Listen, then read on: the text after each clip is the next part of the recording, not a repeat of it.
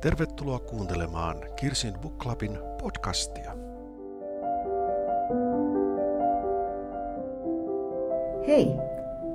Tämä on Kirsin Book Clubin podcast ja tällä kertaa minä Kirsi olen saanut vieraakseni tänne Pasi Pekkolan, kirjailija Pasi Pekkolan ja me ollaan tuulisena myrskyisenä päivänä Otavan toimitalossa Helsingissä.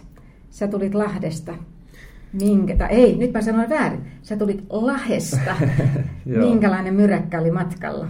No, mä lähdin ajelemaan tuossa vähän odottavin mielin, että mitä sillä matkalla tulee. Mutta itse asiassa toi matka tänne oli aika ihan vielä kelvollista, että ei edes satanut oikeastaan. Että ehkä se myrsky on niin kohtavasta tulossa meidän kimppuun. Tämä on vähän kuin sun kirjassakin tästä myrskystä, niin puhutaan siitä vähän myöhemmin. Tämä oli sen takia, mä osasin sanoa tämän Lahdesta, koska mä olen myös Lahdesta. Hmm. Ja nyt mä sanon Lahdesta. Huomaat, mä oon ollut niin monta vuotta pois, että se ei tule enää ihan tuolle niin aidosti. Mutta mä olen lähtenyt tosissaan aikoinaan siellä, siis käynyt, syntynyt ja käynyt koulut siellä, lähtenyt opiskelemaan Helsinkiin. Ja häpesin ihan hirveästi sitä, että olen Lahesta. Mulla oli helsinkiläis hmm. serkko, joka vielä piti mua junttina sen takia, että mä olin Lahesta. Niin minkälainen tämä sun suhde sun kotikaupunkiisi on? No, kyllähän mulla on hyvin samantyylinen tarina ja tausta ehkä siinä, että tosissaan Lahdesta, Lahdessa kasvoin ja kävin sen lukiosta ja sitten mäkin lähdin Helsinkiin, mm. Helsinkiin siinä sitten opiskelemaan ja kieltämättä koen ehkä jonkinlaisia samoja fiiliksiä siinä. Mun tietysti kaikki opiskelukaverit olivat useat, olivat pääkaupunkiseutulaisia ja mä ehkä yllätyin siitä, että miten harva loppujen lopuksi oli käynyt sitten kunnolla Lahdessa – että monelle Lahti oli semmoinen ohitettava kaupunki, läpikulkukaupunki kaupunki siinä. Ja, ja mä otin itse melkein niin kuin asiakseni heille niin kuin vähän avata mun kotikaupunkia. Mä järjestin useanakin vuonna, itse keräsin mun opiskelukavereista sen ison, ison porukan kasaa ja tehtiin semmoinen ekskursioimatkoja Lahteen, missä mä niin näytin heille. Ja monet suhtautuivat siihen ehkä sellainen ironisesti camp-henkisesti siihen Lahteen, mutta kyllä mä uskon, että mä saan vähän ujutettua semmoista sympaattista lahtikuva propagandaa heille myös näillä reissuilla. Että tota, sellainen, sellainen, vähän samoja tunnistaa noita, mitä säkin oot kokenut. Mutta mikä sulla olisi, mihin sä veit? Heti uteliaisuus heräsi. Mitä sä näytit Lahdesta sitten kämpretkillä? Joo, se oli totta, että ensimmäinen reissu oli helppo järjestää, niin kuin kiertää niin kuin nämä klassiset Lahden paikat. Ja tietysti me opiskeltiin viestintää, niin sitten se oli vähän liitoksissa aina siihen, että me käytiin sitten niin kuin tietysti Etelä-Suomen Sanomissa tutustumassa tälle, mutta sitten niin Lahden näitä paikkoja, niin heillä oli, eka reissu oli helppo keksiä, että mennään katsoa hyppyrimäät sieltä ylhäältä Lahtea vähän ja ja sitten ollaan siinä upeassa siinä Sipeliusrannassa ja, ja siinä pyöristä Mutta sitten parin seuraavan kerran jälkeen piti ruveta miettiä, että mitäs mä nyt aina uutta keksin heille. Mutta kyllä Lahti on mun mielestä mahtava monipuolinen kaupunki ja nyt tästä on siis jo aikaa, aikaa niin kuin 10 vuotta, mm. ei kun anteeksi, tästä on kohta 20 vuotta aikaa, niin, niin, niin, niin Lahtihan on elänyt ja muuttunut ja monipuolistunut vielä lisää siinä aikana. Että tota, nyt olisi vielä helpompi järjestää vaikka, että pitää ehkä järjestää joku tuommoinen nostalgiatrippi sitten heille joku päivä. Luokkakokous. Kyllä, juuri näin. Joo, kyllä mä siis miettii sitä, että itse kun olen vielä mäkihyppäjän tytäriä viettänyt paljon aikaa siellä Mäkimontussa, mm. niin toi Salpausselän kisat on mulle se jotenkin se symbolinen. Ja musta oli silloin äh, opiskeluaikana jo ihmeellistä, kun kukaan ei tiennyt, kun ne kysyt, mihin sä oot menossa viikonloppuna. Mä sanoin, no hei, mä lähden siis jo niin kuin torstaina viimeistä. On Salpausselän kisat. Ja ne oli ihan niin kuin, että haa, mistä on kysymys. Ja sitten tosissaan ton, äh, olen mennyt helsinkiläisen miehen kanssa naimisiin, niin kuin hänet vein sinne ekan kerran. Se oli ihan, että eihän ole voinut kuvitellakaan tämmöistä. On siis tunti Helsingistä. Ja sen mä oon yrittänyt kovasti kanssa niin kuin kertoa tästä, tästä puolesta, mutta tietysti se on vähän laajempi se ne. Lahden kuva. No mutta hyvä, nyt ollaan tämmöisiä Lahti-ambassadöörejä sitten, kyllä, että, kyllä. että toi, sinne kannattaa tulla käymään monestakin syystä. Mutta sitten tässä oli, meillä oli vielä toinen tämmöinen niin yhteinen hmm. äh, siis maantieteellinen kokemus. Eli mä oon asunut pitkään Aasiassa, sä olet myös asunut Aasiassa ja työskennellyt Aasiassa. Ja sulle se maa on Kiina. Joo. Joo, mä, siitä on nyt kymmenen vuotta tasan tarkkaan suurin piirtein, kun mä muutin, mm. muutin Kiinaan ja asuin siellä vähän reilut kolme vuotta. vuotta. Ja siitä kyllä muodostui mulle semmoinen hyvin inspiroiva, rikas ja ristiriitainenkin kokemus. Ja Shanghai on pysynyt sen jälkeenkin mulle hyvin, hyvin tota, tärkeänä kaupungin. Mun molemmat veljet hän asuu siellä, siellä että mä oon, tai itse asiassa toinen on nyt muuttanut Amerikkaan, mutta toinen on edelleen siellä. Ja olen tässä nyt sitten vuosien varrella kyllä niin kuin joka vuosi käynyt siellä useita kertoja, kertoja Shanghaissa. Että tota, ja siellä on tietysti niin kuin tässä uusimmassa kirjassa ja aikaisemmassakin yhdessä kirjassa, niin on, on niin kuin kyllä Kiina myös niin kuin tarjonnut mulle semmoisen tapahtuma, tapahtumapaikan näille kirjoille. Niin mä oikeastaan piti kysyä tuossa myös jo Lahtikohdassa, että siis nyt me puhutaan tänään sun ihan, no voiko sanoa jo ihan uusi, mm. on kuitenkin melkein lämpimäinen viime kuussa ilmestynyt Kaikki isäni naiset kirjasta. Mutta sulla on nyt pari vuotta sitten tuli tämä apua. Mä aina huomenna kevät palaa. Huomenna. Mä mietin, mikä se, mä mietin, että Joo. se on niin kuin pian kevät palaa. Huomenna kevät palaa Joo. ja sitten oli lohikäärmeen värit on se edellinen ja sitä vielä aikaisempi on unelma sieppari. Niin tämä, tämä tota, toi, siinä edellisessä kirjassa Huomenna kevät palaa, niin siinä sä käsittelet vuotta 1918. Ja siinä Lahti on myöskin näyttämänä, siis jo niin kuin Hennalan, mm. Hennalan vankileirin vuoksi ja näin. Niin muuttiko se, kun sä joudut siinä penkomaan tosi paljon historiaa, niin muuttiko se sun käsitystä Lahdesta? Kyllä se ainakin syvensi mun Lahti-suhdetta jollain tavalla. Mä tosissaan tein aika paljon siihen sitä taustatyötä ja Tietysti mulle oli koulussa on kerrottu ja Lahdessa on kerrottu niitä, että mitä tämä suurin piirtein on tapahtunut, mutta kyllä mullekin tuli moni asia yllätyksenä, kun, kun niitä pääsi tutustumaan niihin aikalaiskokemuksiin vielä, vielä tarkemmin, niin kuin paitsi historian kirjoituksen, mutta myös ehkä niiden ajan kirjeenvaihtojen kautta, mitä, mitä on niin jäänyt, jäänyt talteen sieltä noihin museoihin. Ja, ja kyllä se syvensi, syvensi mun, mun Lahtisuhdetta hyvin paljon mun mielestä, että ja itsekin sitten ehkä aloin tunnistamaan sitä niin, että itsekin olen näillä omilla kirjoittamisilla ja tarinoilla, niin sitten niin kuin jonkinlainen jatkumo siihen, hyvin pieni ja mitätön ehkä, mutta kuitenkin jatkumo siihen Lahden, Lahden, Lahden tarinaan ja on, on, on ehkä kokenut sen myös semmoisen niin ylpeyden aiheena itselle, että musta on, on, on kiva, että mä oon voinut kertoa, kertoa se mun kotikaupunkini historiasta ja, ja sijoittaa mun kirjan, sen edellisen kirjan hyvin vahvasti sinne, että ei, ei mulla ole sellaista kirjoittamista, sellaista niin kuin Lahti-agendaa niin sanotusti, mutta se, mutta se oli hyvin, hyvin kiinnostava mulle se Lahden, Lahden kuitenkin aika yllättävän läheinenkin historia, mistä niin kuin ihan en itsekään tiennyt todella kaikkea, mitä siellä on, on silloin, silloin siinä vuonna 18 ympärillä. Että Lahtihan oli hyvin merkittävä itse asiassa tapahtumapaikka kyllä monella tavalla, hyvässä ja itse asiassa hyvin paljon myös ikävässä ja pahassa sen historiallisena paikkana. Ja se on, se on totta, koska mäkään, mä olin hyvin pimennossa, siis, koska siitä ei koulussa siihen aikaan mm. puhuttu, mutta myöskin nyt, kun on ollut just siellä Salpausselän kisoissa, niin mä katsoin, että täällä ne taisteli. Tossa tiedät, mistä ladut menee, niin tossa ne taisteli. Se oli hirveän avartava. Mutta sitten samalla lailla sä olisit joutunut käymään siihen Kiinan historiaan, kun sä kirjoitit tämän lohikäärmeen värit. Et siinähän sä olet niinku paljon joutunut perehtyä myöskin. Että onko tämä semmoinen niinku sun tapa oikein, että sä haet sitä niinku taustatietoa paljon ennen kuin sä ryhdyt kirjoittamaan? No näissä kahdessa kirjassa kyllä, ne sijoittuu sinne historiaan, niin kyllä ilman muuta se historiallisen Mä, mä en itse ehkä kutsu itselleni niitä välttämättä semmoisiksi niin perinteisiksi historiallisiksi romaaneiksi, että se historia on mulle sellainen niin konteksti ja näyttämä, missä nämä, tämä tapahtuu. Totta kai se sanelee hyvin paljon sit sitä, että mitä siellä voi tapahtua. Ja mä haluan, että se konteksti on niin kuin aito ja oikea, missä sitten se mun se, se, se kirjan tarina tapahtuu.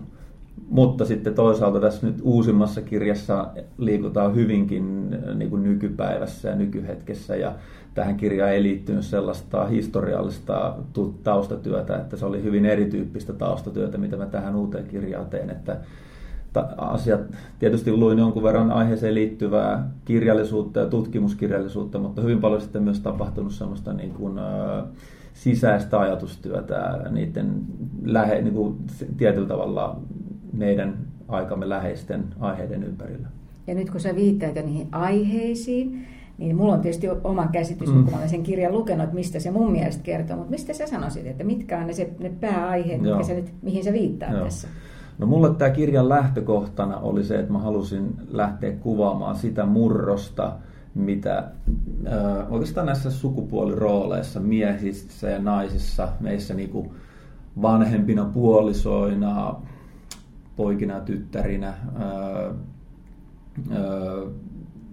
työelämässä, mitä on tapahtunut tässä niin kuin muutamien viime sukupolvien aikana. Ja sitten mulla oli oma semmoinen ajatus, että se, ne roolit on vielä hyvin paljon myllertäneet tässä mun elinaikana vielä, että se tahti on mun mielestä ehkä jopa vielä kiihtynyt.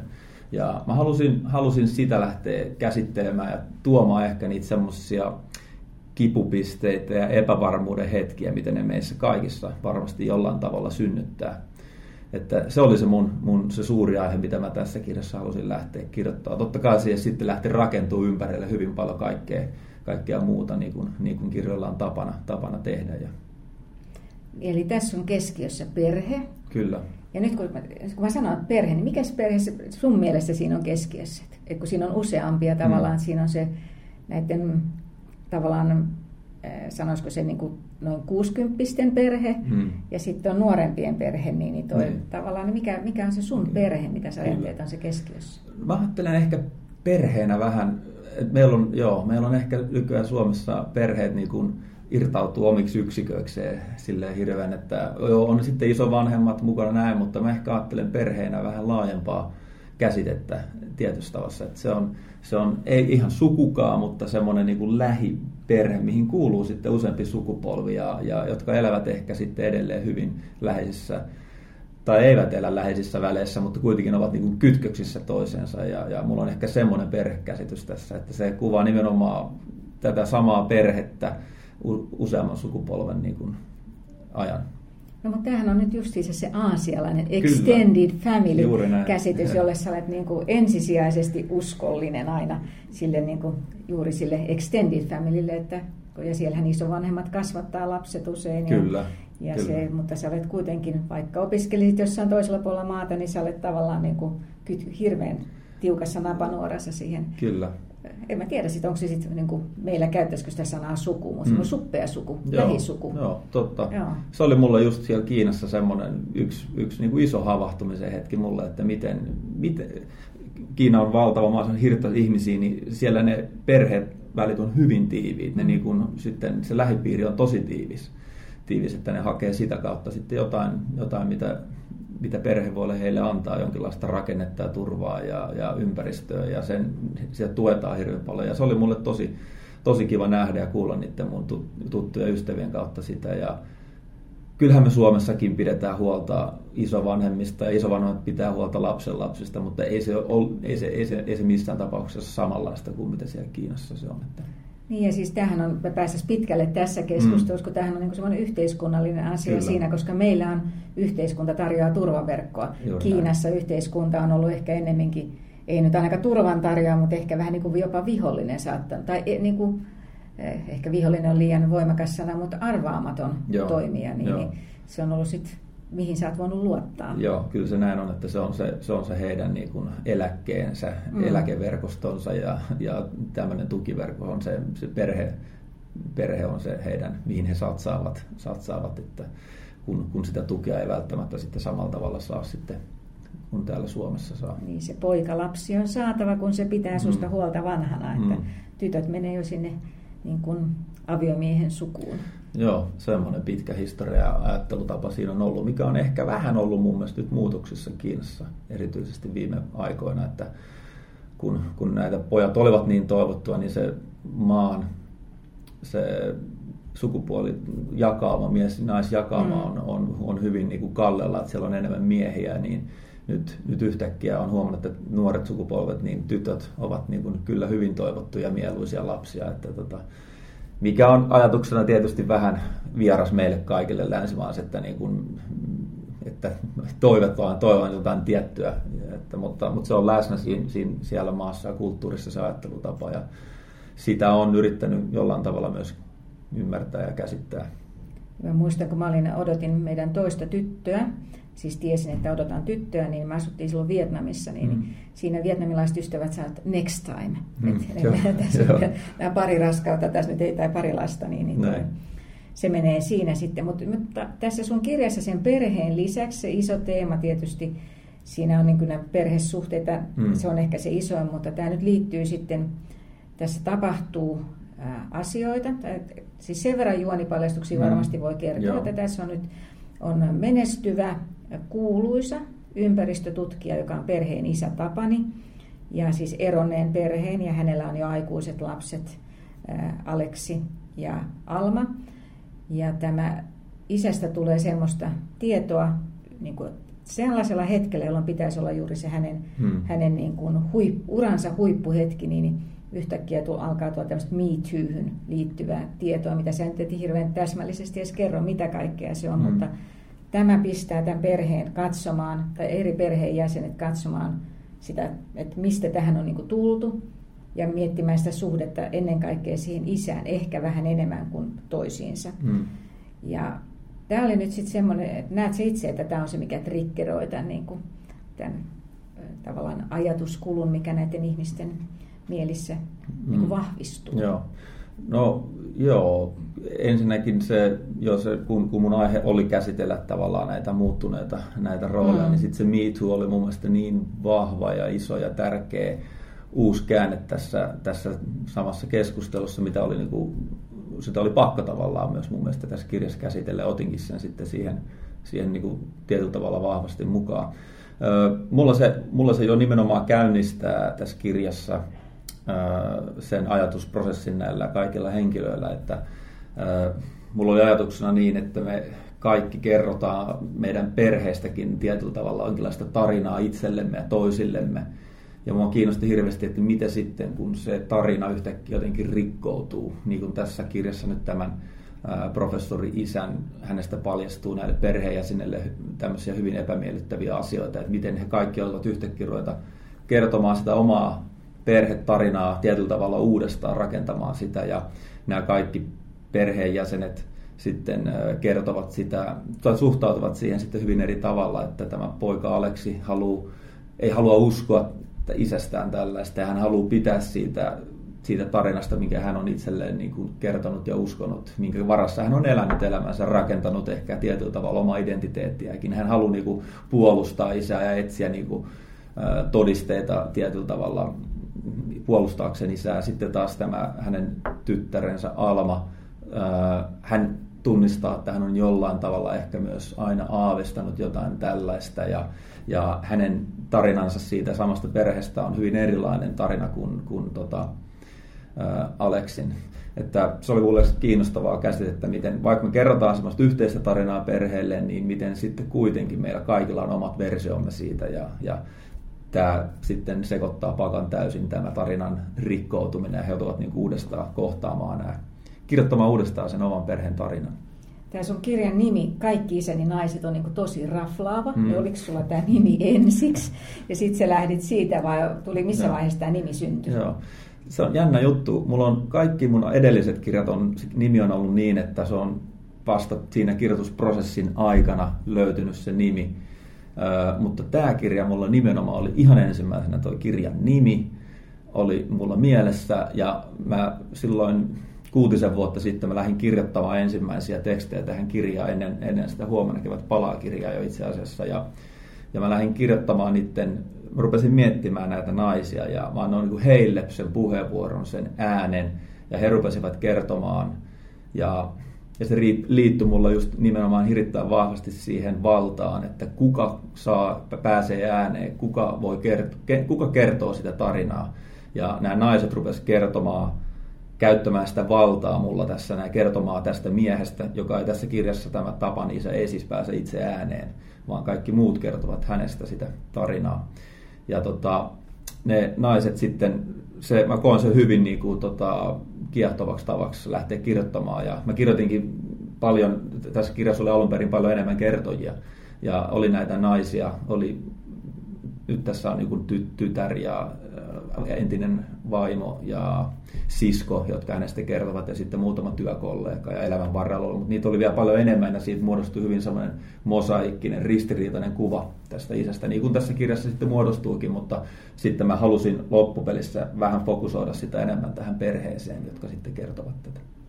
Joo, ja tämähän on loistava siinä mielessä, rupeat kuvittelemaan, että mitä kaikkia naisia, kun niistä annetaan pien, sanot niin kuin mm. pienen täkyn, niin sitä lähtee kuvittelemaan, että mitä siellä on tapahtunutkaan. Mutta yleensä tämmöisistä niin kun nämä sisarukset rupeaa miettimään tai lähipiiri rupeaa miettimään jostain ihmisestä, että mitä mieltä mm. hänestä on oltu, niin sehän tapahtuu siinä vaiheessa, kun se ihminen on kuollut. Mm. Tämä oli mun mielestä tosi niin upeeta, että nyt on kaveri on elossa vielä, mm. niin, ja, ja sitä ruvetaan sitten katsomaan sitä suhdetta, koska tosissaan aika usein sä haet sitä suhdetta, rupeat oikeasti pohtimaan sitä vanhempia, suhdetta vanhempiin siinä vaiheessa, kun mm. se on myöhäistä. Kyllä. Niin tää, ja sitten, että sä et päästä siihen häntä tätä Tapania niin kuin ääneen. Kyllähän hän median kautta tulee ja niissä mm. vuoropuheluissa tulee, mutta, mutta tavallaan hienosti mun mielestä tuot sitä, että miten nämä hänen tekosensa vaikuttaa näihin muihin. Joo. Joo, kyllä se oli, oli tota, koin koin sen niin kuin tietynlaisena hedelmällisenä ja tapana. tapana. Tässä on ehkä just niin kuin, se muoto oli tietyllä tavalla tärkeä, tärkeä tämän kirjan rakenteen kannalta. kannalta että kun, kun mä sitten löysin sen tavan kertoa, niin sitten sit mä pääsin hyvin, hyvin jyvälle siitä, että mitä mä haluan. Se vaikutti sitten tietysti siitä, että miten, millaiseksi kirja sitten loppupelissä niin kuin muodostui. No, siellä on se Aleksi, joka on, nyt voisi kuvitella, että sun on ollut helppo ehkä mennä hänen nahkoihinsa, mm. kun hän asuu Lahdessa ja hänellä on niin kuin toimittajatausta. Hän on mm. tällä hetkellä työtön toimittaja. Mutta on niin paljon, hyvin paljon sellaisia yhtymäkohtia no. sinulta, ainakin mä kuvittelen, mm. että siinä on aika paljon sitä samaa.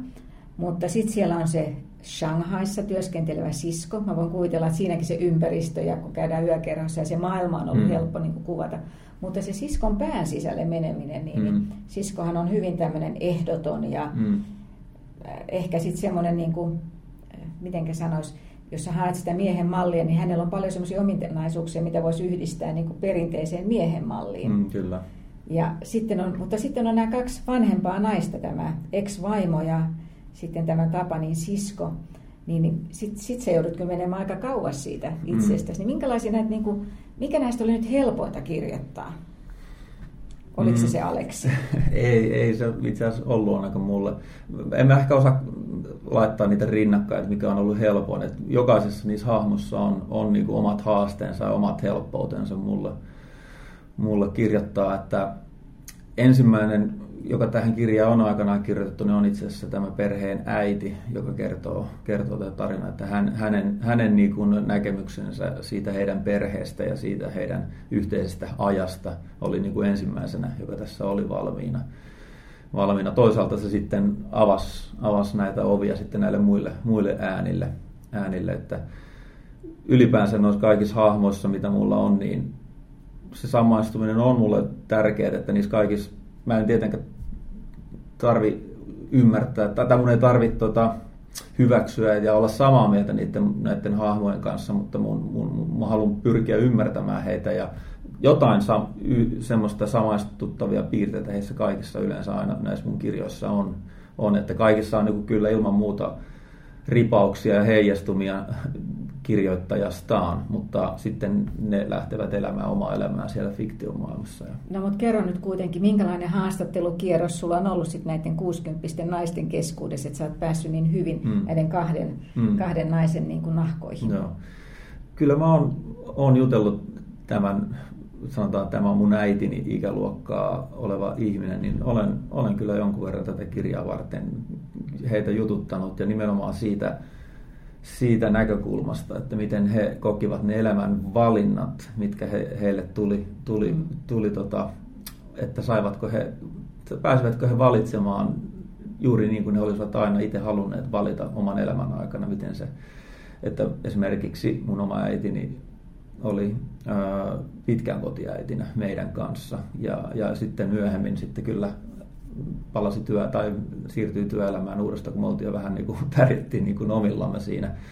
Niin se oli mun mielestä kyllä hyvin kiinnostava ja hyvä keskustelu siitä, että, että miten, mitkä ne ovat ne valinnan taustalla olleet, ne vaikuttavat tekijät. Ja se on sitä aikaa, sitä yhteiskuntaa, niitä, miltä se maailma on silloin näyttänyt, mutta myös sitten, ne on sitten lopulta myös aina henkilökohtaisia valintoja. Niin ja nyt kun sä oot paljon sanonut, että se on niin se miehen malli ja se murros siinä miehen mm. elämässä, niin tässähän sä kuvaat tosi hyvin myöskin, että miten se nais, niin kuin, hmm. myöskin naisen puolelta. Että tavallaan se, että, että jos tässä haetaan sitä, että minkälainen niin kuin malli mies antaa pojalle, niin se on ihan yhtä lailla sit niin kuin, miten Joo. se äiti on vaikuttanut. Miten sä tässä nyt ajattelet, miten äiti on vaikuttanut Aleksiin tässä? Että kun hän ihailee nyt sitten kuitenkin isänsä, niin, niin, hmm. niin mitä äidiltä on tullut Kyllä. Aleksille? Joo. No, tässä Aleksissa mun mielestä yhdistyy sellainen, että hän, hän kokee elävänsä sen isän varjossa tietyllä tavalla. Tietyllä tavalla ihailee isää, mutta sitten kokee sen vähän semmoiseksi, että hän, mä en ihan tuolle isälle niin kuin pärjää. Ja hänessä itsessään yhdistyy semmoinen, semmoinen Aleksissa semmoinen, että hän oli nuorena hirvittävän, tota, hän tykkäsi toisaalta pelata jalkapalloa, sitten toisaalta hänellä oli semmoinen taiteellinen piirre, että hän tykkäsi olla taiteessa ja, ja isä sitten tuki vahvemmin tätä urheilupuolta ja äiti sitten taas hirvittävän paljon tuki tätä, tässä äidissä eli tämmöinen taidepuoli. Ja siinä mun mielestä niin kuin tietyllä tavalla taistelee niiden isänä, sen äidin, isä ja äiti taistelee Aleksin sisällä tässä näin, että kumpi niin kuin pääsee vaikuttamaan. Ei niitä pysty varmasti sormella osoittamaan, että, että kuinka paljon äiti on vaikuttanut ja auttanut ja kuinka paljon isä on auttanut, mutta, mutta ne on niin kaikki siinä sen, sen henkilön sisällä ja käy semmoista niin kuin kamppailua. Ja, ja tässä kirjassa aikanakin Aleksi oikeastaan käy sitä kamppailua. Hänellä on paljon läheisemmät välit äitiinsä nyt, kun, nyt kun isänsä on, vaikka hän tietyllä tavalla yrittää kuitenkin hakeutua isän, isän luokse ja seuraan. Että. Niin, hän aikoo tässä kirjoittaa isästään kirjan, siis isän aloitteesta kyllä. Että... Joo, ehkä tällainen epämiellyttävä, miellyttävä, kiinnostava tarjous sisältä, että kirjoittaisitko minusta elämän kerran, ja johon Aleksi sitten päättää tarttua, vaikka tietää jo, että siitä ei mitään hyvää voi seurata. No siellä on sitten tota, Alma siellä Shanghaissa myöskin, hän on perustanut startup-yrityksen, joka nimenomaan mittaa niitä myrskyjä. Nyt se tämänpäiväinen myrsky, ehkä Joo. hänen taifuunin tunnistusohjelmansa olisi se varmaan niin kuin spotannut, mutta hän joutuu sitten, niin kuin, hän pohtii tosi paljon sitä naiseuden olemusta, että hmm. mitä hän haluaa elämältään. Ja nyt, nyt tekisi nyt hirveästi mieli kysyä yksi juttu, mutta en kysynyt sen hmm. takia, ettei nyt viedä sitä juonta siitä pois, mutta miten nyt tavallaan, kuinka muuttiko se, kun sä kirjoitat Almasti, niin muuttiko se sun omaa näkemystä siitä, miten sun itsesikäiset naiset, minkälaisiin valintoihin he joutuu? Hmm. Öö, hyvä ja vaikea kysymys. En mä ehkä pysty osaa vielä sanoa, että kuinka paljon se on, se on niin muuttanut mun omaa, omaa ajattelutapaa siitä. Mulla, mulla on niin Alman, Almassa tietysti, hän asuu siellä Kiinassa, niin se Kiina myös niin yhteiskuntana heittää hänelle tietynlaisen, tota, Kiina on vähän tällainen perinteisen, vielä perinteisen, paljon perinteisen kuin meillä täällä ajattelutapa on siitä, että missä iässä pitäisi hankkia perhettä ja mikä olisi niin kuin hyvä. Kun se perhe on siellä Kiinassa se tärkeä, mm. niin, niin sitten niin kuin heille naisille asetetaan myös tietyllä tavalla paineita siitä. Ja Alma on päättänyt elää, tai hän, hän, hänessä mä halusin käsitellä nimenomaan sitä, että että ei se perhe, että ei ole vain yhtä tapaa löytää niin kuin onnellista elämää, vaan, vaan, vaan sä voit löytää niin kuin erilaisia tapoja saavuttaa onnen. Ja Kiinassa sitä tarjotaan sitä, että sun on saatava lapsia, hankittaa aviomies. Ja Alma niin kuin on, on tietyllä tavalla sitä vastaan asettuu, asettuu että hän, hän on päättänyt elää tietynlaisen erilaisen elämän. Ja tätä, tätä tämmöistä tarinaa hän tässä niin kuin käy, käy läpi. Ja sitten tämä hänen isänsä, isänsä asiat sitten tavallaan kietoutuu siihen samaan, samaan työhön, mitä hän tekee niin kuin päänsä sisällä tämän asian kanssa. Että on tavallaan, hän on ottanut sitä etäisyyttä isään, mm. toisaalta vähän niin kuin melkein kanssa kilpailemalla, mutta siihen, Kyllä. tässä on tässä kilpailusta, tämä tulee monessa, mm. ehkä tämä sun urheilijataustasta, tuleeko se mm.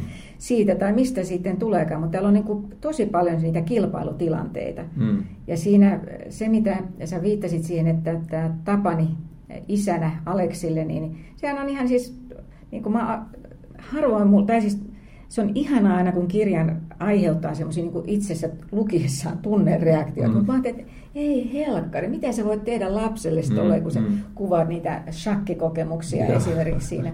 Mutta sitten siinä on niin kuin, Aleksi joutuu pohtimaan suhteessa omaan pieneen poikaansa niitä mm. samoja asioita. Kyllä. että näinkö siinä menetään sukupolvien kehä, että me niin kun, mm. Tiedät, aina tullaan samojen asioiden äärelle ja sitten hirveän helposti se on vaikea katkaista se, että me ei tehtäisikään samalla lailla kuin hmm. omat vanhempamme ovat tehneet. Että mä nykyään, kun mä aamulla katson kylpyhuoneesta peiliin, niin mä näen siellä mun äitini ja monella hmm. järkytöntä apua. Että tavallaan, että ne tulee, tiedätkö, samat asiat. Niin, niin Oliko tämä sulla mielessä, kun sä mietit sitten Aleksia sitten taas isä? Joo, ilman muuta mä halusin sen, niin kuin sen sukupolvien välisen kontekstiin tuoda tämän kirjan, että miten, miten, ne, ovat, miten ne siirtyvät nämä nämä roolit ja mitä me otetaan sieltä meidän vanhemmilta ja mitä he ovat ottaneet omilta vanhemmiltaan. Toisaalta mitä he eivät missään tapauksessa, mitkä ovat kokeneet hyvin vieraaksi, mitä eivät halua. Mä uskon, että meillä kaikilla on opittavaa hyvin paljon aina meidän vanhemmiltaan, mutta toisaalta niitä pitää pystyä uudistamaan ja, ja, ja tuoda tähän aikaan. Ja siinä se vaikeus tuleekin, että tavallaan se aina sitten ruveta rakentamaan niitä uusiksi jokainen sukupolvi aina kokee itsensä, että me ollaan se radikaali uudistaja, joka tota, että tässä kirjassakin Alma niin näkee vähän niin kuin, katsoo äitiä vähän pettyneenä niin kuin äidin ikäpolvea, se siis naisia. Vähän pettyneenä se sanoo, niin kuin, että vitun hiiri sille äidille kyllä, tuohtuneessa kyllä, tilassa. Kyllä. Että, että hän kokee, että hänen äiti on niin kuin, tavallaan on alistunut hänen tietty näihin rooleihinsa ja, ja hän kokee itse, että hän on hyvin radikaali, joka niin kuin, päättää elää erilaisen elämän, mutta sitten kirjan lopussa hän istuu kahvilassa, kahvilassa ja kuuntelee nuoria ihmisiä siinä viereisessä kahvipöydässä keskustelmassa tajua, että, että emme nyt ehkä enää niin radikaali olekaan, että, että nyt musta taas on tullut sellainen vanhoillisempi. Ja ihan samaa mä ajattelen mun omien lasten kanssa, että tota, mä toivon, että mä pystyn heille antaa jotain eväät, mutta en mä tiedä, mitä se 20 vuoden päästä, millainen maailman tasa-arvoajatukset heillä on, että voi olla, että me, me, mun sukupolvi näyttää taas tosi niin kuin tylsältä ja vanhalliselta sukupolvelta heidän silmissään. Tota, sä olet ottanut sinne kirjaan liittyen, kun siellä on sitten tämmöinen yksi taifuuni, jonka nimi on, oliko se Sanvukon? Joo. Ja toi, mutta mä kirjoitin tähän ylös tämän vanhan buddalaisen käsitteen, mistä tämä Vukon nimi sitten oli tullut se, että niin kuin tavallaan millään asialla ei ole mitään merkitystä ennen kuin sä itse annat sille sen merkityksen. Mm. Niin onko tämä semmoinen, niin kuin, muuhun tämä ajatus kolahtaa, mm. eikä tullut nyt ihan ensimmäistä kertaa, mutta toi, onko tämä semmoinen, joka niin kuin on sulle merkittävä? Uh. Minkä merkityksen annat tälle, niin. tälle lauseelle? niin. se, kyllä se mulle vahvasti on, on niin kuin tämän, tässä kirjassa kirjan niin kuin semmoisena, en mä sanoisi missään tapauksessa johtoajatuksena, mutta, mutta joo, se, siihen niin kuin liittyy se, että, että mi, mi, millaisen niin kuin merkityksen me annamme asioille, niin se tulee tässä kirjassa tosi monta kertaa eri tavalla, eri muodossa, ja nämä henkilöt joutuu kohtaamaan sen, sen saman ajatuksen äärellä, vaikka sitä ei nyt sanota sieltä niin kuin suoraan, niin ne joutuvat sitä miettimään millaisen merkityksen he ovat antavaa tämän isän, isän teolle ja voiko semmoisen antaa anteeksi ja voiko sitä isää vielä rakastaa, niin mun mielestä sekin liittyy, liittyy niin kuin tähän, tähän samaan, samaan kysymykseen tai tähän lauseeseen. Ja tässä kun on kuitenkin nämä kaikki isäni naiset ja sitten juuri tämä, tämä, mitä sä kerrot tästä isästä, niin hänet on katsottu, hän kuitenkin edustaa tässä kirjassa vähän sellaista mennyttä maailmaa, mutta Kyllä. Mutta näet sä, niin kuin, että nuoremmissa sukupolvissa toimitaan kuitenkin edelleen toisin, vai onko nämä kaikki tämmöisiä likaisia setämiehiä, mitkä on niin kuin tavallaan, vai että kuinka paljon, kuinka, siis muutosta on varmasti tapahtunut, Joo. mutta kohtaat sä vielä semmoista niin kuin sun kaveripiirissä? Mm. Öö, mä sanoisin näin, että että varmasti muutosta on tapahtunut, mutta se on, totta kai se on, se on hidasta ja tämmöiset vaatii, vaatii niin kuin, mä luulen, että turhautuminen monella johtuu siitä, että se on näin hidasta, että sen pitäisi tapahtua nopeammin, mutta se tässä kirjassa nimenomaan mä tuon sitä sukupolven välillä tapahtunutta muutosta ja, ja se ei niin kuin, se ei, se ei vielä, vielä niin kuin missään tapauksessa läpileikkaa seuraavaa sukupolvea missään tapauksessa. Että totta kai tämmöisiä samanlaisia ajatuksia ja tämmöisiä Mun mielestä Me on ollut hyvä esimerkki siitä, että se on, kun se on nyt tuonut näiden naisten kokemuksia, naisten ääntä niin kuin hienosti esille, niin, niin sitten kyllä niin kuin muunkin ikäluokan miehet, monet ovat mun mielestä niin kuin, kokeneet sen jonkinlaisena hyökkäyksenä tai, tai, tai kipuilleet ainakin sen asian kanssa, että se on niin ollut, voi olla, tai onkin ollut ehkä tietynlainen vaikea pala niellä, niellä, että se on tuntunut liian aggressiiviselta tietyllä tavalla. Ja, ja mä halusin tässä kirjassa tuoda noita tommosiakin tunteita esiin, että mitä se, mitä se herättää. Herättää. Ja mun mielestä tämmöistä keskustelua tarvitaan ja, ja se, on niinku, se on jatkumaa siitä pitkästä tasa-arvokeskustelusta, mitä me ihmiskuntana ollaan käyty. Ja tämä oli niinku uusin hyvä, hieno käänne, käänne siihen. Mutta mä itse sitten toisaalta aina haluan kääntää sen siihen dialogiin, että sitten sen pitää niin kuin tapahtua, mitä tästä eteenpäin, niin, niin kuitenkin meidän pitää yhdessä se täällä nämä asiat pystyä ratkaisemaan. Mä olin, mulla oli eilen tota, lukupiiri-ilta, semmoisen, mä olen myös semmoisessa bisnislukupiirissä, ja meillä oli kirjana, kirjana semmoinen, jonka nimi on ää, tota, Näkymättömät naiset, joka on siis, se on niin kuin bisniskirja, siinä kerrotaan valtavasti koottu faktaa hmm. siitä, miten, ää, miten niin kuin eri, sitä naisdataa ei oteta päätöksenteossa huomioon jostain tiivistään.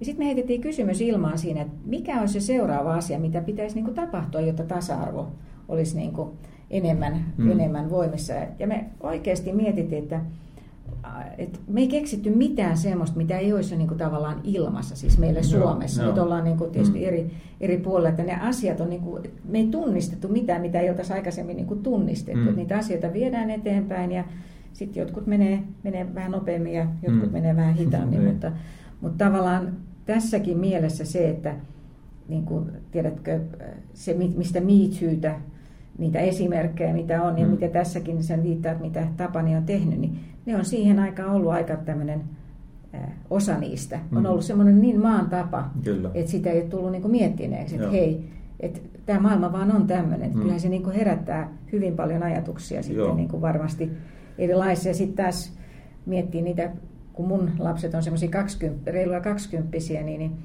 mun toinen tytär on tällä hetkellä opiskelijavaihdos Tanskassa. Ja sitten mä en muista mikä se sana oli, mutta se sanoi, että se on aika ikävää, kun siellä hänen pyöräilee joka paikka. Että, että autot tulee rinnalle ja rupeaa niin kuin ehdottelee sulle. Joo, joo. Sitten mä ajattelin, että eikä nyt tämmöistä voi tänä päivänä jossain sivistyneessä Tanskassa tapahtua. Niinpä. Mutta Joo. Näin vaan oli, että, joo. että hirveän tärkeistä aiheista puhut.